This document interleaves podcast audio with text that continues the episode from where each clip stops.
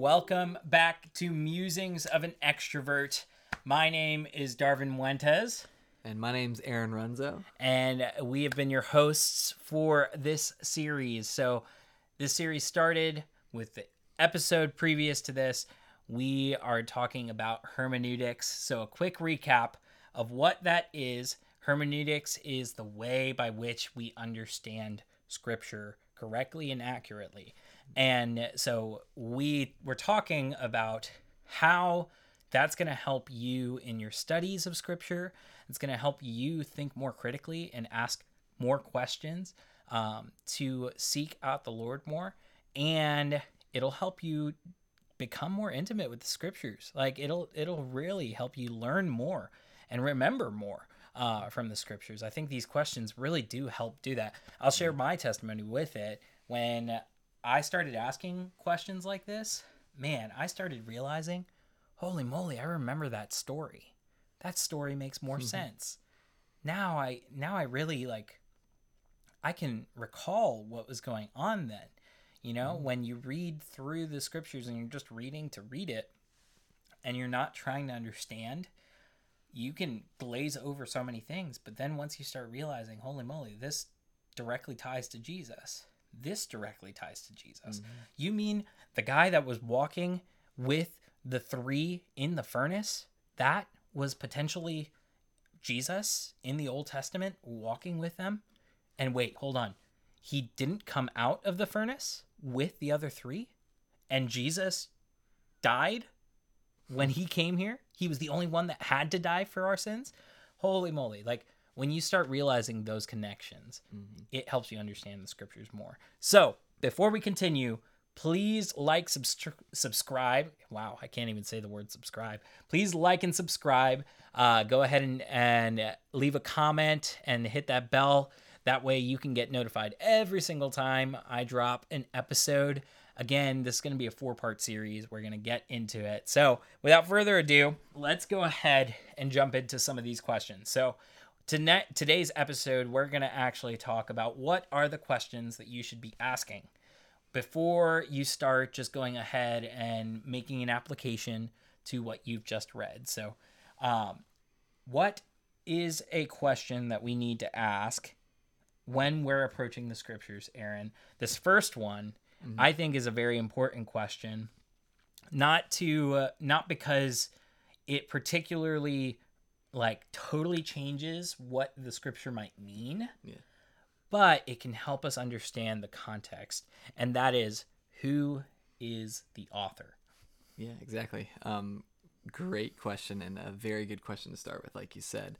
And I will say, when I first began years ago diving more deeply into the letter to the Hebrews, this um, book to the Hebrews here in Scripture, I, for the longest time, was full force and gung ho on the Apostle Paul being the author of Hebrews, although there are some um, um, uh, things that are that do not align with the typical epistles, the letters that Paul would write.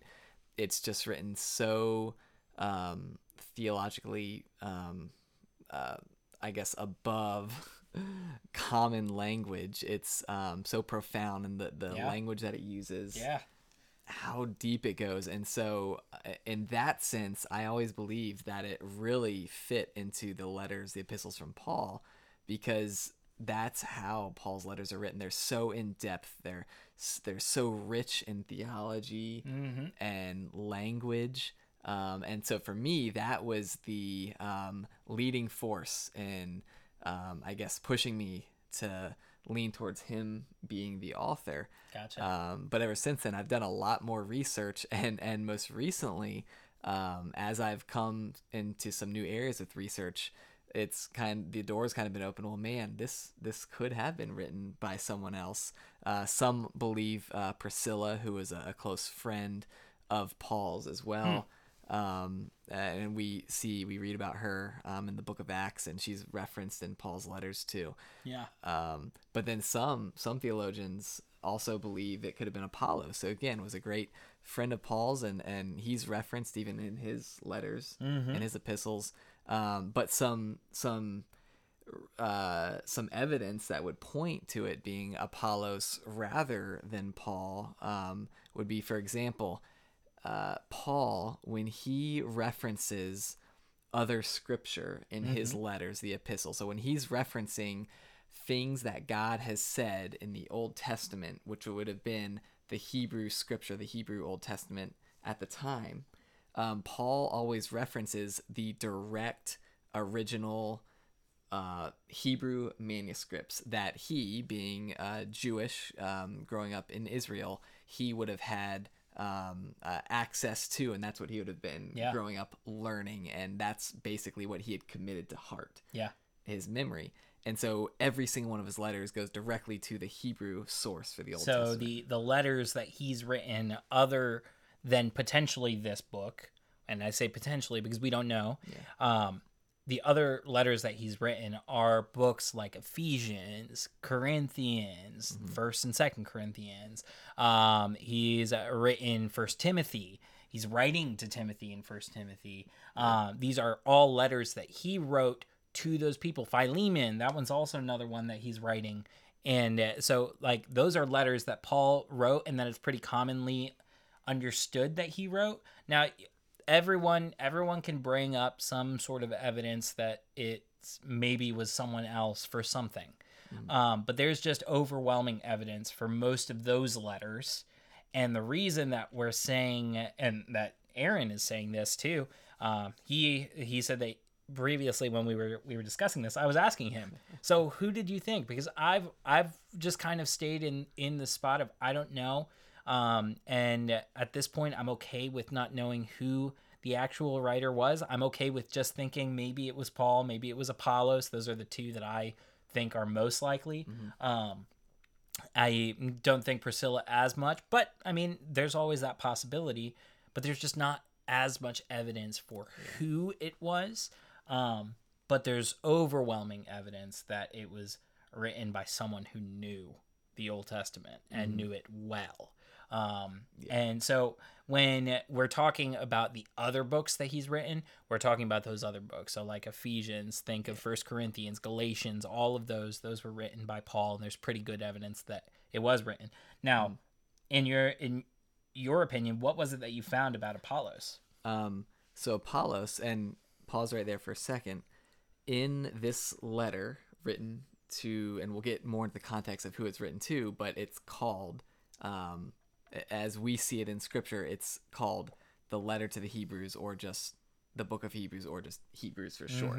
Um, but in this letter to the Hebrews, every single reference to Old Testament scripture um, is not referencing the original Hebrew manuscript.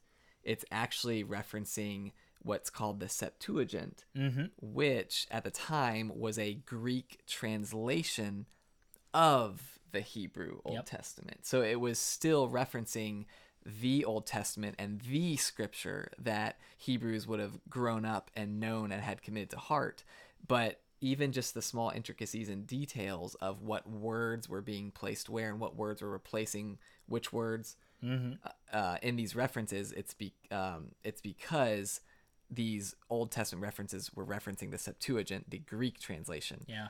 Of the Old Testament. And Darvin just said, like he said, it's important to know, um, I, I guess, what languages would have been understood and um, who would have grown up having this understanding so in depth, such in depth of for the Old Testament, um, which is very true. But this is a very interesting detail because we see here this person had such a great wealth of knowledge of the Old Testament Yeah. but it's referencing the Greek translation. And the Hebrew, the letter to the Hebrews itself is written in Greek, but it's it's believed by many theologians to have been written in a more advanced style of the Greek language than even Paul would have written when he wrote in the Greek language, which shows this person had the these two main uh, details attached to them. One was a deep understanding of the Old Testament, which which most likely, uh, again, we can't say anything for certain at our time, but most likely would have come from someone who grew up, um, grew up with these scriptures, even if it was growing up with the Greek translation, they grew up um, surrounded by this Hebrew Yeah. in this Hebrew culture. Yeah. Um, and so they knew the Old Testament, but at the same time, there's such an advanced level of Greek Yeah. being used. Yeah. So why why would that be important?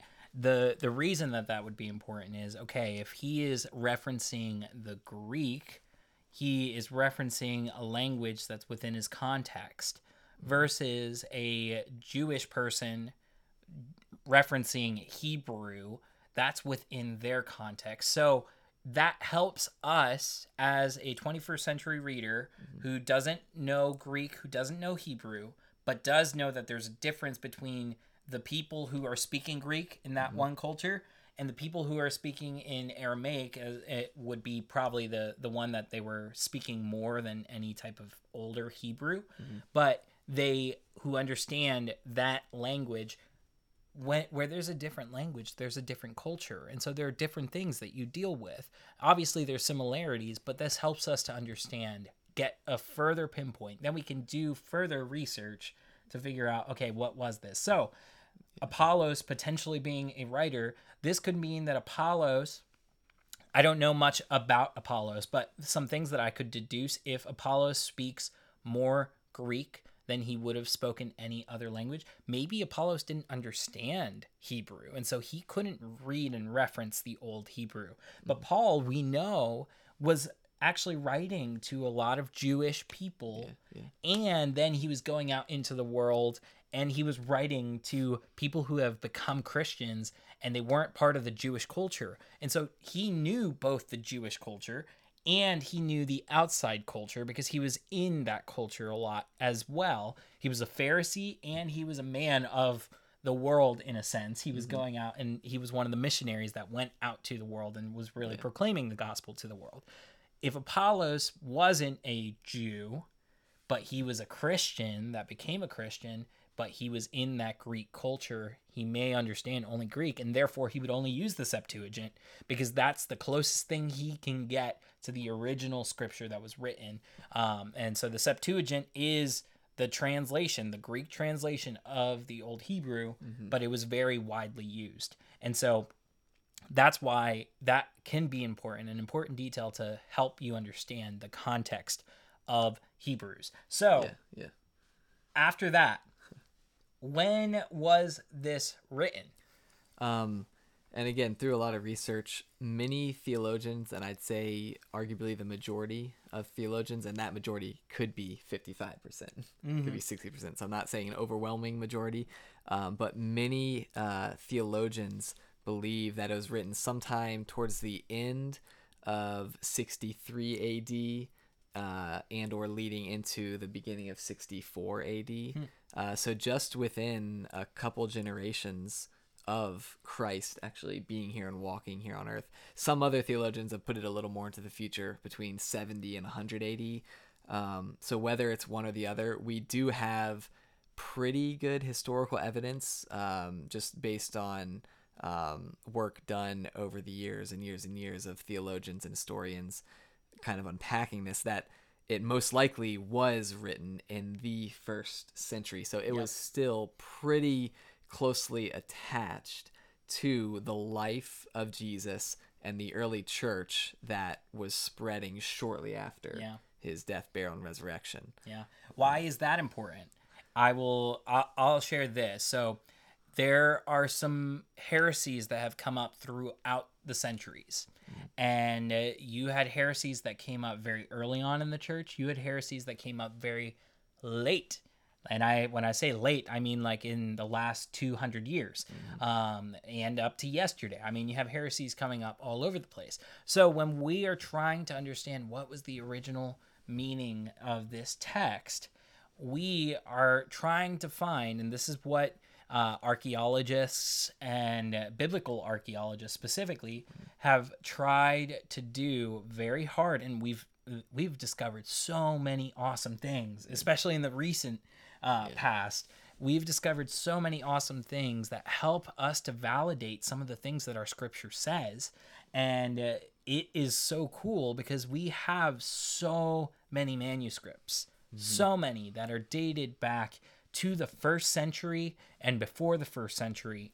Uh, for the Hebrew scriptures and then for the for the New Testament, so many that are from the first century that we can really validate what these books, when they were written, who they were written by, and that's important because that helps us get to hey, okay, so if this was in 63 to 64 AD, that's within 60 years of Jesus dying. So within 60 years, things don't really f- fly away very easily, especially in a culture like this where most of the stuff is told orally and you have to actually share the traditions in order to keep them up. Mm-hmm. And that's what they were doing. And so if it was written in this time, it's like, hey, we don't want to lose this. So let me write this down. You know, even at 70 to 100 AD, that's still incredible. There's a heresy called the Book of Mormon. And that book was written like 200 300 years ago. It was not written very long ago. I, I don't it might not even be 200 300 years. it, it's probably probably even shorter. I think it's in the 1800s is when that was written um, which would be about 200 um, but that book is not scripture. The scriptures were written way before that and they were written close to when jesus was here. Yeah. and that's what that's what we're we're getting. So that also helps us to know oh okay what was the culture like in 63 ad Yeah. you can go and look on the internet and find what was Rome like in 63 AD. Mm-hmm. You learn about Rome in, in elementary school, but you don't realize that Rome was a, a legitimate place. It was a real place with a real economy. Corinth, for instance, First Corinthians, and the book of Corinthians is in a like full book, and it's talking about some really like crummy things that the people in the church are doing, Yeah, yeah, and a lot of them sound like stuff that's happening in America. exactly. And then you realize that Corinth is actually one of the busiest, most successfully wealthy places in the ancient world. Yeah, yeah, And so that like puts it into a totally like different perspective, especially when you look at it from the context of an American in one of the wealthiest, most successful countries in the world. Um, so like that is something that's important about knowing those things. So let's keep moving on because we got just a Yeah, little bit of time. Where are these stories in the book from? So Hebrews 11, what we're going to go into, it talks about a lot of a lot of different things.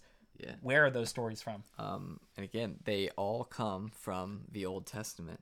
Um, again, we were, as we're going to read, you're going to see stories about Abraham, Isaac, Jacob, um, David, a bunch of the judges. And these are all stories, again, that are referenced and located in the Old Testament. Mm-hmm. Um, again, the scripture that's being uh, referenced all throughout the book of Hebrews here. Um, and so we're going to dive into that a little more, but it's you have to understand that these references aren't just being pulled out of thin air. These are from um, this is from scripture, and this is from um, scripture that people, the the Jewish readers and people growing up in Hebrew culture, would have had a great depth of understanding Yeah. in, and they would have known instantaneously what is being referenced and the points that are being made Yep. in Yep. this. So that's very important. Yeah. So we wanted to share what our favorite uh, stories from this particular chapter in Hebrews that we're going to read in our next episode. So you don't want to miss our next episode. We're actually going to read it and we're going to start dissecting and trying to ask these questions about the actual chapter itself. How was this understanding brought about and why? So we're answering these questions here to give us the foundation to help us understand Hebrews 11. Um, so one thing I want to mention real quick what language was this written in? It was written primarily in Advanced Greek. He was sharing that a little bit earlier with you guys. That Advanced Greek, that's why we think maybe it potentially could be Apollos instead of Paul, since Paul spoke both Greek and the the language that was spoken by the Jewish people at the time. Um, and so that makes a little more sense. I mean, like if you speak Spanish and English, but your pr- primary language is English, then your Spanish might be a little bit choppy. Yeah. Or the words that you use for someone else to dictate, which in the case of Paul was happened a lot, the words you chose could have been a little bit choppy, a little bit off because of the fact that you don't know the language as well as you know another language, though you may know the language quite well. Um, so that's an important point. Um, but I really want to get into what our favorite stories are uh, from Hebrews 11. So I'll let, uh, uh, well, I guess mine Yeah. comes before yours. So let me, let's read mine and then we'll read yours. So this one's Hebrews 11, 13. They all died in faith, not having received the things promised, but having seen them and greeted them from afar, and having acknowledged that they were strangers and exiles on the earth. For people who speak thus make it clear that they are seeking a homeland. If they had been thinking of the land from which they had gone out, they would have had opportunity to return. But as it is, they desire a better country, that is, a heavenly one. Therefore, God is not ashamed to be called their God, for he has prepared for them a city. I love this story because it reminds us, and we see this kind of uh, in Peter. Uh, Peter shares this with us that we are exiles in this land and that we are seeking the better city. And that city is our future in glory with God. When He brings the new earth here, we're going towards that city. And that's uh, very revelation. It gives us all of those kind of pictures of what is to come. Um, but we're exiles in this land. We're citizens of another kingdom. Uh, and I love that. And I love that that remained true for those people in the Old Testament, which was before the New Testament, mind you. So it was before Paul, before any of them said anything. They were seeking the heavenly city, just as we are seeking the heavenly city. Yeah. So, Yeah, I love that. It's a great reminder too. Yeah, and then um, a passage that I chose that I love, uh, especially here in Hebrews chapter eleven, it follows. The, it's a very next verse uh, coming from where Darvin just ended. It's starting in verse seventeen. By faith, Abraham, when he was tested, offered up Isaac, and the one who had received the promises was offering up his only son. It was he to whom it was said, Through Isaac your descendants shall be named.